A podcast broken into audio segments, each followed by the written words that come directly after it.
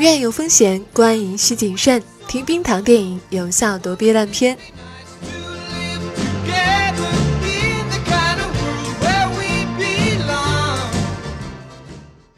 嗨，晚上好，我是冰糖，好久不见。终于那个档期过去了，我们要迎来一部比较正常的商业电影了，那就是李安的《双子杀手》。这会儿估计是有一大批唱衰李安的人吧。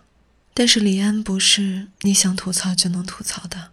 作为唯一一名可以在中西方文化之间游刃有余地游走的，既能驾驭文艺片也能驾驭商业片的华人导演，即便是在毁誉参半的《比利·林恩的赛事》，或者说这一部《双子杀手》当中，你也无法忽视他的真正实力。无论这部电影是不是一百二十帧，作为一部科幻动作片，它的动作戏非常棒。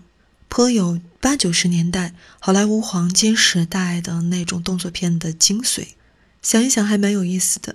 其实动作片，嗯，这样的场面在好莱坞现在也是一个没落的状态，那个黄金期确实已经过去了。而再现他的却是一位华人导演，他的每一场动作戏都会让你把心提上来，非常的抓人，不光是抓你的眼球，还能抓住你的心。能够让你像主人公一样的紧张，一样的全力以赴。这个时候，你再想一想，有多久没有在大荧幕上看到这么精彩的动作场面了呢？有的时候我们会忘了，到底为什么喜欢看动作片来着？难道动作片就只是追车、炸车、爬楼、爬越来越高的楼，比如迪拜的炸越来越贵的车这样的场面？难道有这些就是好的动作片了吗？李安告诉我们，不是这样的。导演，你要有技巧啊，不是堆叠上面所说的那些元素，它就能成为一部好的动作片的。要有设计，分镜如何和人物的动作如何和情节的张力搅合在一起，这是技术，不是靠钱堆就能堆出来的。如果你走进电影院，将会将会在荧幕上看到非常酣畅淋漓的动作场面。我觉得有这个部分已经非常值回票价了。当然。作为科幻片，虽然它提到了克隆、自我、本我啊等等这些问题，但是这些都没有发前人所未发，都是旧的东西。然后呢，也没有在这个旧的东西里面再去加深理解，加入更多的追问和思考。可是呢，不知道为什么导演呢又放入了很多一段一段的台词，好像想要去讨论这些问题，但是都特别浮于表面。这个就是电影比较遗憾的一部分，但是另一方面也非常容易理解为什么李安选择了用一百二十帧去拍这样的一个题材的故事。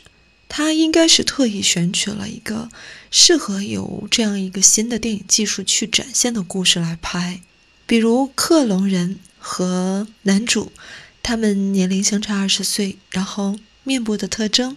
李安一直强调，希望能够用一百二十帧的这个技术，去更加清晰地展现演员的表情，能有那种穿透表情、展现内心的效果。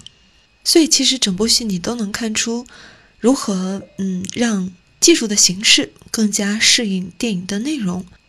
说到这里，就不得不来说一下一百二十帧的问题。据说，嗯，包括上一次刚刚。利用了这项新技术的比利林恩的中场赛事，还有这部《双子杀手》呢，在美国的评价都是比较滑铁卢吧，在中国反而会有一些好评。其中有一个原因是因为中国的影院一直都在新建或者是在采用新的技术，所以就比较容易去让电影院配备到可以播放一百二十帧的这样的技术设备。而在美国呢，可能院线已经比较固化了。他们可能轻易不会去购买这样子比较前卫啊，使用的人比较少的技术设备，那也就导致实际上在电影院里，他们看到的仍然可能是二十四帧的效果，或者是六十帧的效果比较多一些。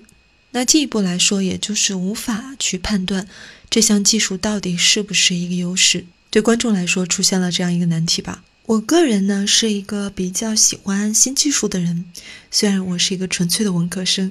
我觉得有新的技术是好的，应该去尝试。但是在技术形式和内容这两方面上，我一直有一个自己的观点吧。我始终认为内容才是真正最重要的东西。形式是表现内容为内容服务的，而不能凌驾于内容之上。不能为了一个技术去编一个故事，不能让故事的内容去迁就电影的形式，而应该反过来由新技术去服务于电影的内容。很多技术的革新，我们在今天可能看不到它对后世的影响。就好比说，《阿凡达》火爆的时候呢，很多人都以为 3D 电影会取代 2D 电影了。但事实上，这么多年过去了，有几部名副其实的 3D 电影呢？有几部真的值得用 3D 去制作，或者能用 3D 技术去加分的电影呢？寥寥无几。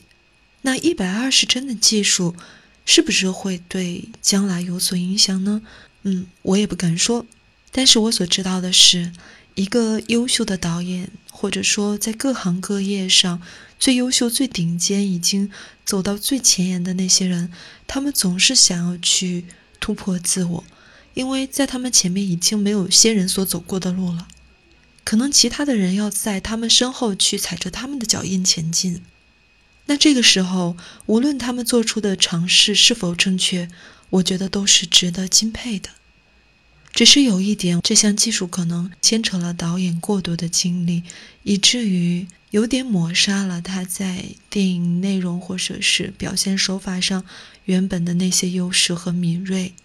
毕竟人的精力是有限的，甚至你也可以在电影当中看到李安对自己的年龄、经历的这种。焦虑的一种投影。其实我非常希望能看到从前，在一个既有的定型的技术之下，李安导演所展现出来的电影的魅力。仍然期待他的下一部作品。那今天就说到这里吧。仍然推荐你一定要去电影院里面看，哪怕只是动作戏已经非常赞了。晚安，拜拜。